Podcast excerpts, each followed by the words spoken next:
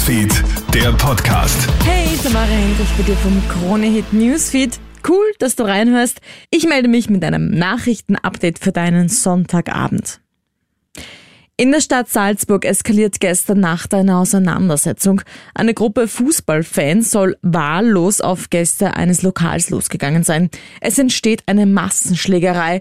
15 bis 20 Personen sollen daran beteiligt gewesen sein. Sie sollen mit Barhockern und Gläsern aufeinander eingeschlagen haben. Es gibt mindestens fünf Schwerverletzte. Die Polizei ermittelt jetzt. Vier Tage nach dem Absturz eines Privatflugzeuges in Russland gibt es jetzt Klarheit. Ein DNA-Test bestätigt den Tod von Wagner-Chef Jewgeni Prigozhin. Das geben russische Ermittler heute bekannt.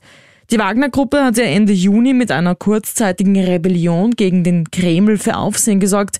Seit dem Flugzeugabsturz am Mittwochabend gibt es immer wieder Spekulationen, dass es sich hierbei um einen gezielten Anschlag auf Prigozhin gehandelt haben soll. Der Kreml weist das zurück. In Kärnten bereitet man sich auf den Ernstfall vor. Für morgen Montag sind nämlich heftige Regenfälle angesagt.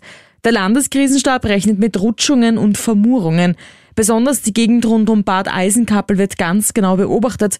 Dort ist derzeit nämlich noch ein Hang in Bewegung. Morgen früh ist dann ein Lageupdate mit Behörden, Einsatzkräften und Fachleuten geplant. Die Feuerwehren sind auf jeden Fall in Alarmbereitschaft. Auch der mobile Hochwasserschutz steht schon bereit. Und er ist einfach nicht zu stoppen. Max Verstappen feiert heute beim Formel 1 Grand Prix der Niederlande seinen neunten Sieg in Folge. Damit stellt Verstappen die Rekordserie von Sebastian Vettel aus dem Jahr 2013 ein. Zweiter wird heute Fernando Alonso im Aston Martin. Das war's mal von meiner Seite. Alle Updates checkst du dir wie immer im Kronehit Newsfeed oder auch online auf kronehit.at.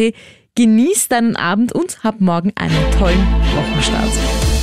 Krone Hits, Newsfeed, der Podcast.